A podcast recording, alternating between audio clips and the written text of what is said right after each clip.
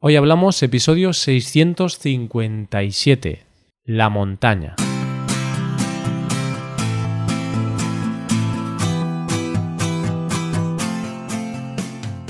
Bienvenido a Hoy hablamos, el podcast para aprender español cada día. Ya lo sabes, publicamos nuestro podcast de lunes a viernes. Puedes escucharlo en iTunes, en Android o en nuestra página web. Recuerda que en nuestra web tienes disponible la transcripción y las hojas de trabajo de este episodio. Con estas hojas puedes practicar vocabulario y expresiones con ejercicios con soluciones. Y este contenido solo está disponible para suscriptores premium. Así que si quieres acceder a todo el contenido y quieres disfrutar de todos estos servicios, hazte suscriptor premium en hoy hablamos punto com. Buenos días, queridos oyentes. ¿Qué tal? ¿Cómo estáis? ¿Cómo os trata la vida? Seguro que os trata bien porque hoy es viernes, así que ha acabado la semana. Ya estamos en el fin de semana y para hoy tenemos una conversación entre dos nativos, entre Paco y Roy. Yo soy Roy y hoy vamos a hablar sobre la montaña, sobre qué actividades podemos hacer en la montaña, porque muchas veces hablamos de la playa y de otros sitios, pero hoy vamos a hablar de la montaña. Hoy hablamos de la montaña.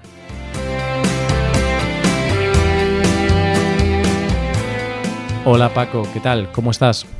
Buenos días, Roy. Buenos días, queridos oyentes. Puedo decirte que tanto yo como mis pulmones nos encontramos genial, porque ya sabes que estos días he estado por las montañas, precisamente nuestro tema que vamos a hablar hoy. Entonces, eh, muy bien, muy bien, fenomenal. ¿Y tú, Roy, cómo te encuentras? Pues yo me encuentro muy bien y casualmente también he ido a la montaña. Bueno, quizá no puedo llamarle montaña exactamente porque... En realidad he ido a un sitio que no es muy alto, pero sí que he ido a una zona natural. He ido a una poza. ¿Sabes lo que es una poza, Paco? Una poza es la hembra del pozo. Casi, Paco, casi.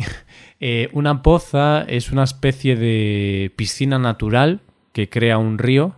Suelen ser muy pequeñas, es decir, pueden tener quizá cinco metros de diámetro o diez metros de diámetro, depende del tamaño, pero estamos hablando de cosas pequeñas, ¿vale? No son lagos, no son zonas tan grandes como los lagos, pero son eso, como piscinas naturales, pequeñas piscinas, en las cuales, pues como es una piscina natural, ¿qué puedes hacer ahí?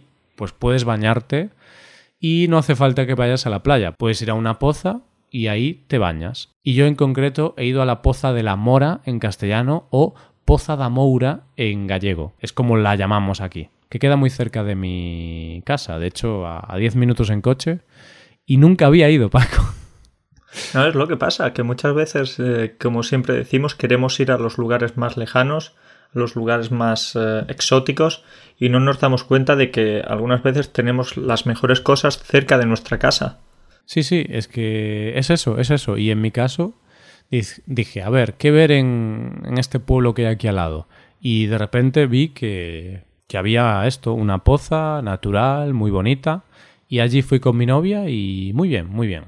Y Paco, quería hablarte muy brevemente de, de la leyenda de esta poza. Porque en Galicia hay una leyenda sobre esta poza porque el nombre es Poza de la Mora. De acuerdo, Poza de la Mora, Poza de, de la fruta en este caso. Pues no, Paco. Podría ser, podría ser que hablásemos de, de la mora, de la fruta, pero no, no hablamos de la fruta, sino que hablamos de una persona.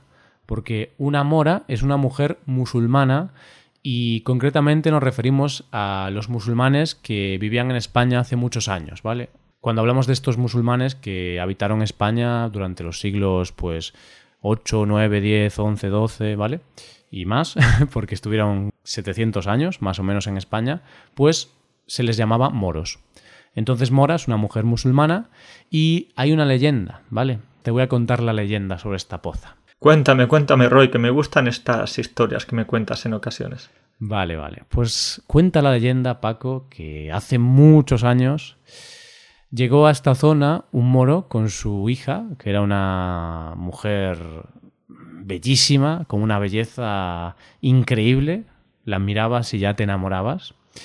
Y la muchacha se enamoró de un campesino, de un simple campesino. Se enamoró de, de un hombre de ese lugar Pero claro, esta relación no estaba aceptada por el padre, entonces ellos quedaban de forma clandestina en algunos sitios de la zona, y en uno de los sitios donde quedaban era precisamente en esta poza a la que fui yo este fin de semana. Y bueno, iban allí a la poza y bueno, ya te imaginas lo que hacían allí debajo del agua, ¿no? Supongo que había roce y cariño. Mucho cariño, especialmente cariño, sí. Todos sabemos que algunas personas debajo del agua pues pueden hacer cosas insospechadas. Claro, claro, porque ahí tú no lo ves. A lo mejor están abrazándose, pero a lo mejor por debajo hay otra cosa. Hombre, si el agua es muy cristalina, así que algunas veces se puede ver. Sí, pero en esta poza no es tan cristalina y además es una poza que está un poquito como escondida entre la naturaleza. Por la, por la forma del, del pequeño riachuelo que pasa por ahí, pues está escondida. Y la leyenda cuenta que un día el padre sorprendió a su hija con este campesino en la poza. Entonces Paco, el padre, nada, cogió al campesino y lo mató. Lo mató ahí mismo. Y la pobre mujer, la pobre Mora, pues se volvió loca por el dolor, porque estaba enamorada de ese hombre, y se sumergió en la poza y desapareció para siempre. Y de aquí viene la leyenda que dicen que en las noches de verano se oyen los lamentos de, de esta Mora, procedentes de la poza. Yo no estuve por la noche en esa poza, pero yo, yo no oí nada, Paco. Quizá por la noche escuchas algo, pero bueno, ahora hay una carretera muy cerca de la poza, entonces quizá lo que escuchas son los coches que pasan por la carretera. Es que este tipo de leyendas son como los Reyes Magos. Al final, si, si no crees, no crees, se pierde la magia. Pues tú tienes que creer y pensar que, que la Mora sigue estando ahí. No la puedes ver, pero existe. Sí, pues nada, quería compartir esta leyenda porque es una leyenda que en esta zona de Galicia pues nos la enseñaron en el colegio y nada, es una cosa curiosa. Igualmente el padre de Rebeca, el padre de, de tu pareja, no llegó a la poza, ¿no? No, no sorprendió en este caso. Bueno, eh, nuestra relación está aceptada por el padre de Rebeca, así que no hay problema. Pero tengo que tener cuidado, ¿eh? Porque el padre de Rebeca está en forma, está bastante fuerte. Entonces Paco, si quisiese matarme, yo creo que podría. Y ahí entonces la leyenda volvería a ocurrir. Sería como la segunda parte de la leyenda Mora, ¿sí? Sí, sí. Le podrías llamar la leyenda de Rebeca o, o algo así. Pero esperemos que no ocurra. No, no, no. Esperemos que no. Vamos a tener la fiesta en paz y, y que todo siga su curso. Eso es, eso es. Vale, Paco, pues con esta introducción bastante curiosa, eh, vamos a hablar ya del tema de hoy, que es la montaña. Y quiero empezar preguntándote a dónde fuiste tú, porque tú has dicho que fuiste a la montaña a pasar el fin de semana en una zona de montañas de Polonia. Pues cuéntame un poquito esa experiencia. Bueno, pues puedo decirte que ha sido una experiencia estupenda porque hemos estado tres días en la montaña. Parece poco, pero en realidad puede ser mucho, sobre todo si tu estado de forma no es muy bueno, porque caminar por la montaña cansa, cansa y mucho si no estás mm. acostumbrado. Y bueno, pues aparte de que el tiempo ha sido horrible, que ha, ha llovido mucho, que ha hecho viento y tal, aparte de eso, todo perfecto.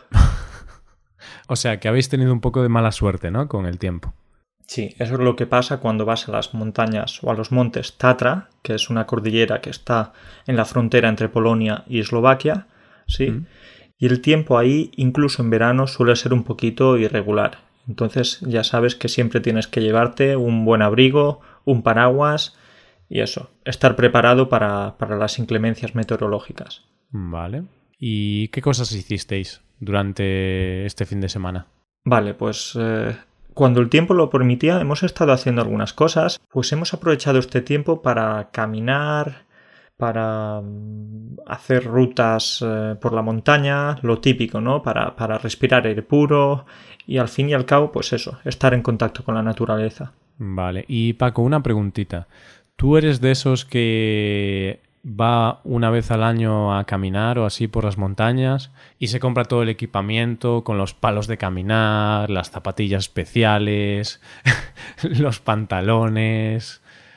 No, no, no, no, no soy de estos vale. que van una vez, como tú dices, y ya aparecen ahí profesionales. En este caso no, porque además, como te he dicho antes, no tenemos un estado de forma maravilloso para caminar muchas horas por la montaña. Entonces nos lo hemos tomado con tranquilidad y bueno, hemos ido a algún resort para disfrutar de las aguas termales. También nos hemos montado en algún telesilla para ver las vistas aéreas y bueno, sí, básicamente bastante tranquilo todo. Qué bien, qué bien. Y aunque has dicho varias veces que no estáis en forma y que, bueno, al no estar en forma pues quizá no podéis caminar tanto... Vale, es cierto, pero también es cierto que aunque no estés muy en forma, puedes disfrutar de la montaña igualmente. Porque claro, si no estás en forma, pues no vas a hacer veinte o treinta kilómetros de senderismo.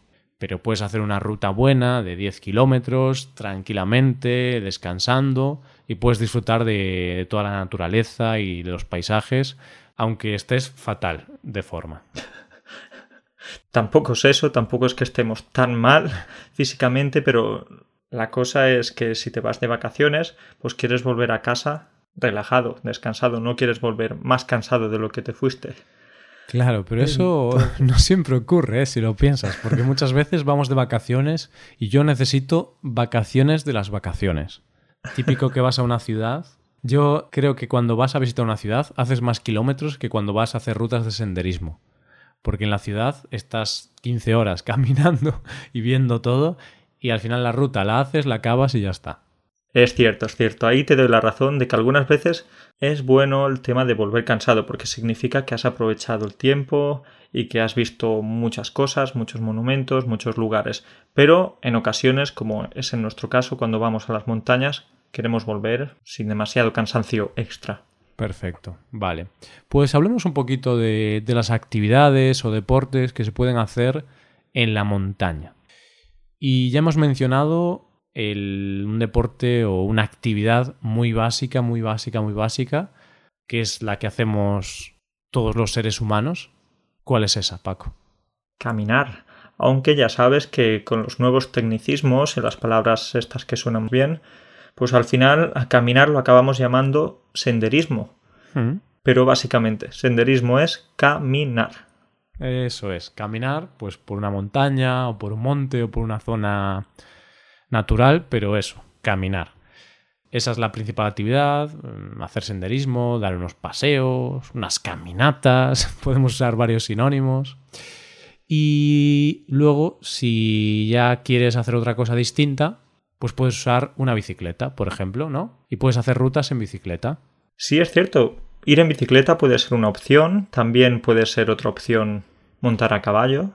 Mm. Sí, hay algunas rutas a caballo que también ofrecen algunas empresas. Entonces, ¿qué, qué te parece? ¿A pie, en bicicleta o a caballo? Bien, me parece bien. Yo nunca he montado a caballo, la verdad. Es algo que me gustaría hacer, aunque me da un poco de miedo, porque la bicicleta al menos la controlas tú. Pero claro, el caballo, tú le dices frena, frena, pero si no quiere, no frena. Sí, en realidad eh, el caballo es un ser bastante anarquista. Hace lo que le, le viene en gana, entonces hay que tener cuidadito con el caballo. ¿Tú has montado alguna vez a caballo? Sí, algunas veces. No es que ahora sea un experto jinete, pero es un animal que me gusta bastante. No tengo ninguno propio, ¿eh? Ah, no te pienses uy. Ahora que... Es que es muy caro, ¿eh? Mantener un caballo. Pero tú eres un poco señorito andaluz, ¿no? Que montas mucho a caballo, vas a ver tus tierras por la campiña andaluza y llegas ahí. A ver, claro, claro. Jornaleros, ¿cómo está la cosecha? En los campos de olivos, sí. Solo, solo hay un problema, que es que no tengo campo y tampoco tengo caballos. Pues mala suerte, Paco, ¿no? Mala yo, suerte. Oye. Yo soy igual que tú, ¿eh? No tengo campos. Y tampoco tengo un caballo. Pero bueno, tengo un coche que tiene cien caballos. Y también tienes una bicicleta. Y bicicleta eléctrica. Eh, ahí está, ahí está. Pues oye, hay cosas. Bien, ¿qué más cosas podemos hacer? Eh, senderismo, caminar, caballo, bicicleta. Y estas cosas podemos hacerlas solos. Si somos gente solitaria, ¿no? Queremos momentos de, de soledad en la montaña... O podemos hacerlas con nuestra pareja o incluso en grupo, haciendo excursiones organizadas. ¿Alguna vez has hecho alguna excursión organizada por la montaña? En realidad, Roy, no, no, nunca. Pero bueno, sí, si hablas de, de excursiones en grupo, podemos hablar de las típicas excursiones con la escuela o con el instituto. Ahí sí, sí que he hecho bastantes y de hecho en Andalucía es algo bastante común. Me imagino que por Galicia también, sí. Sí, yo creo que en toda España lo de ir de excursión, pues toda la clase o varios grupos y vas pues a una montaña o por ahí. Y es muy típico, es muy típico esto y está bien. Pero claro, eso ya nos queda un poquito en el pasado. Actualmente no hacemos muchas excursiones en grupo, pero sí que hay gente, yo tengo amigos que se han anotado a un grupo de senderismo o a un grupo de ir a hacer rutas en bicicleta. Y oye, es una forma muy interesante y muy divertida de hacer algún grupo. Yo lo que pasa es que soy un poquito tímido, entonces lo hago yo solo, con mi novia. Sí, sí, por supuesto, todos sabemos que eres muy tímido, Roy. Pero que va, que va, fuera bromas, pero en realidad ¿no crees que si vamos al campo, si hacemos excursiones en grupo, se pierde un poco la esencia de eso, esa conexión con la naturaleza, el escuchar los sonidos propios de los animales, de, de las plantas? Bueno, las plantas no emiten ruido, ¿sí? ¿Pero qué plantas tenéis por ahí en Polonia, Paco, que hacen ruido? Bueno, ya sabes, eh, el sonido del viento, de la naturaleza, mm. del río en general. Entonces, bueno, yo creo que prefiero las excursiones en solitario o en pareja o, o en pequeños grupos, claro.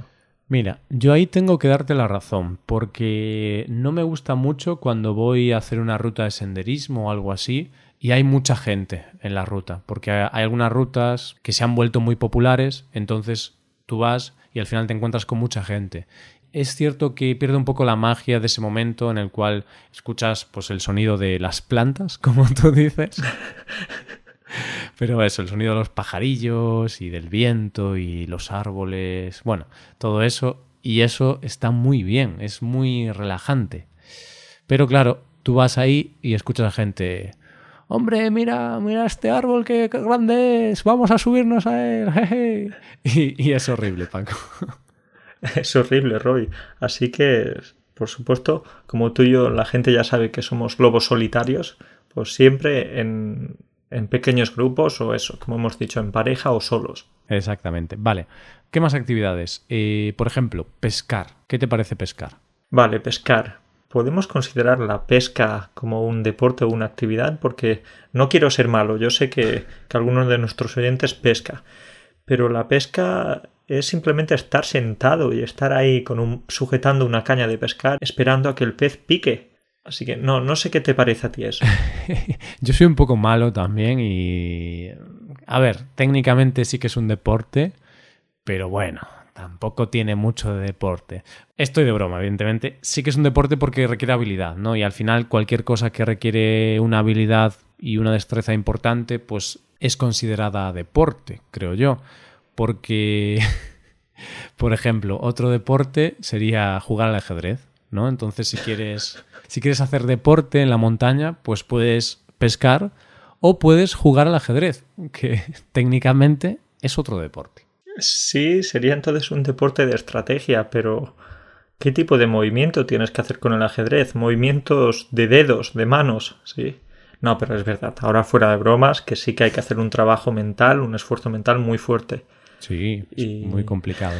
Eh, bueno, pues sigamos con más cosas. Hasta ahora hemos hablado de cosas bastante simples o accesibles, es decir, que no tienen mucho riesgo quizá, no son muy complicadas, pero si eres más aventurero, pues hay otras actividades que puedes hacer. ¿Cómo cuáles, Paco? Sí, te puedes poner a escalar, que la escalada también es un deporte bastante popular últimamente. Cuidado, ¿eh? Y yo nunca he escalado, pero tiene pinta de que es un deporte que exige mucho y uh, a mí no me gustaría mucho porque las alturas no me gustan mucho. ¿No? ¿Tienes miedo a las alturas? ¿Tienes vértigo? Mm, vértigo no, porque vértigo ya es algo muy serio quizá, pero digamos que no estoy muy cómodo viendo un gran precipicio debajo de mí.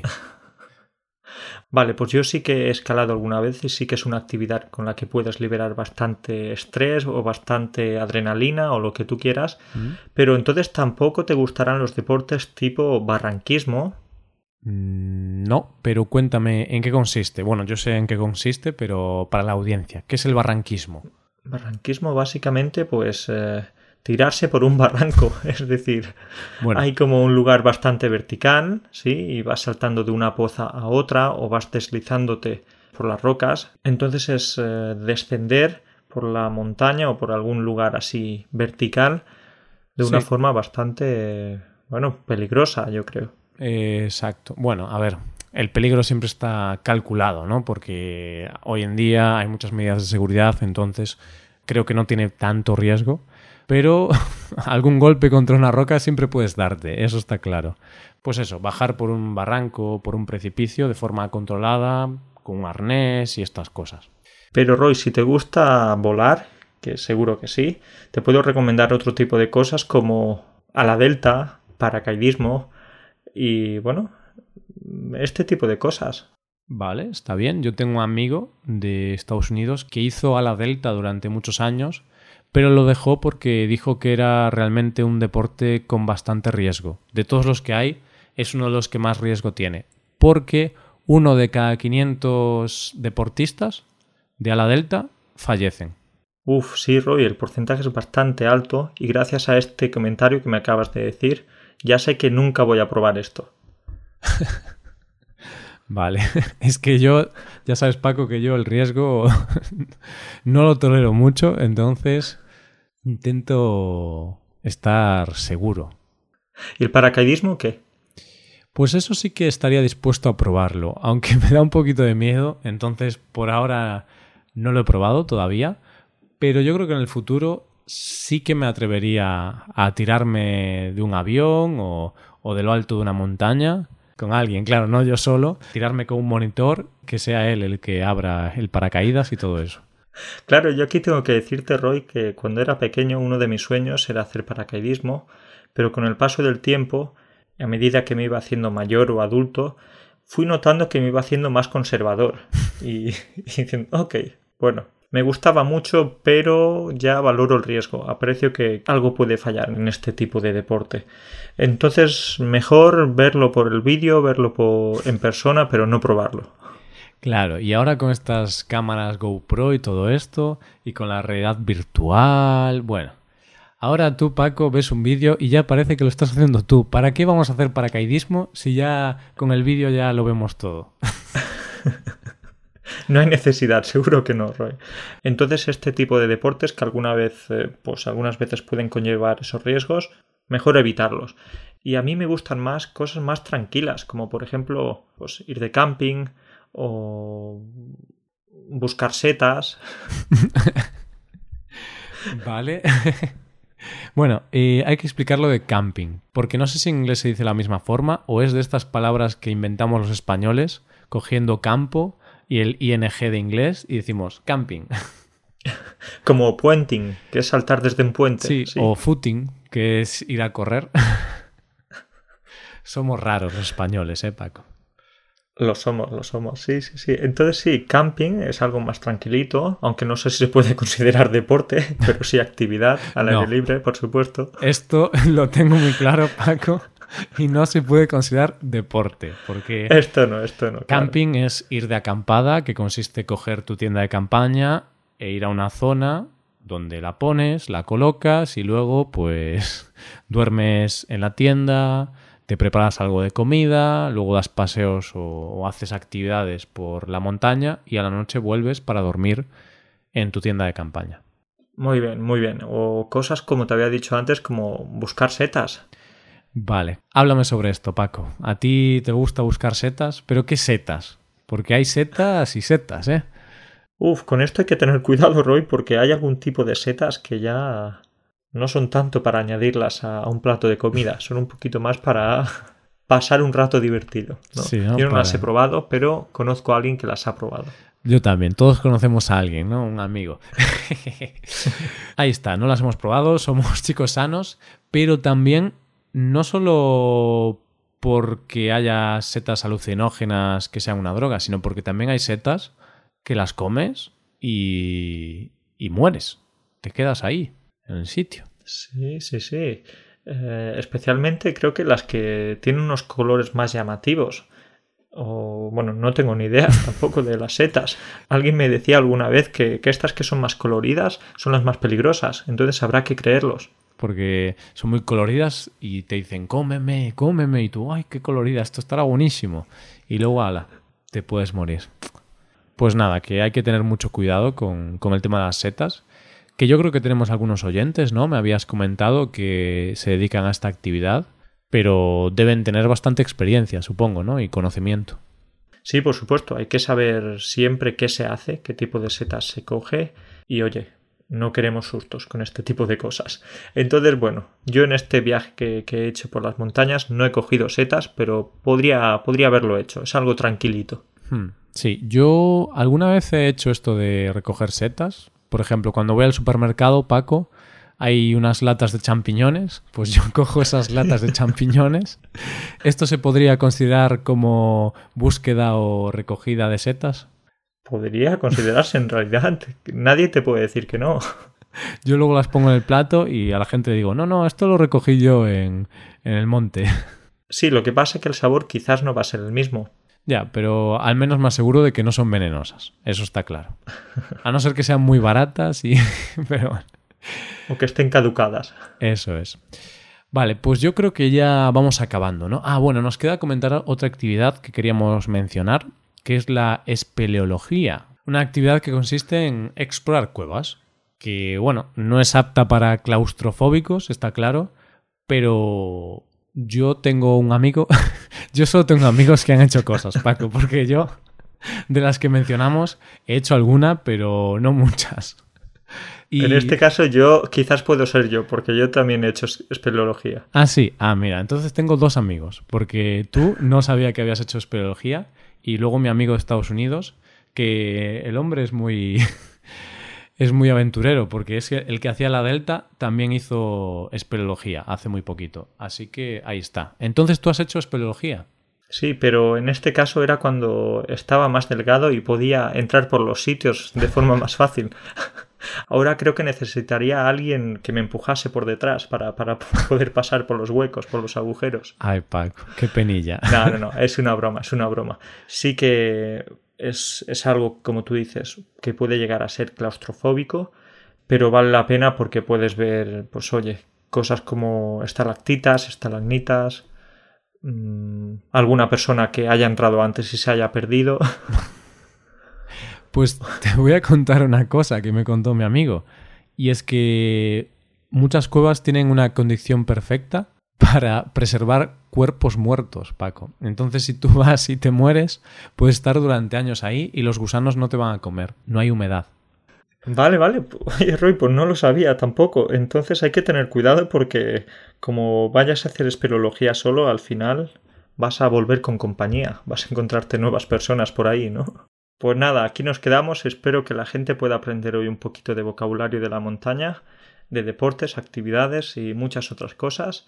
Y bueno, perfecto, pues eh, nos vemos la semana que viene entonces, Roy. Genial, cuídate mucho, nos vemos. Chao. Un saludo para todos, chao. Y esto ha sido todo, queridos oyentes. Muchas gracias por escucharnos, muchas gracias por estar ahí.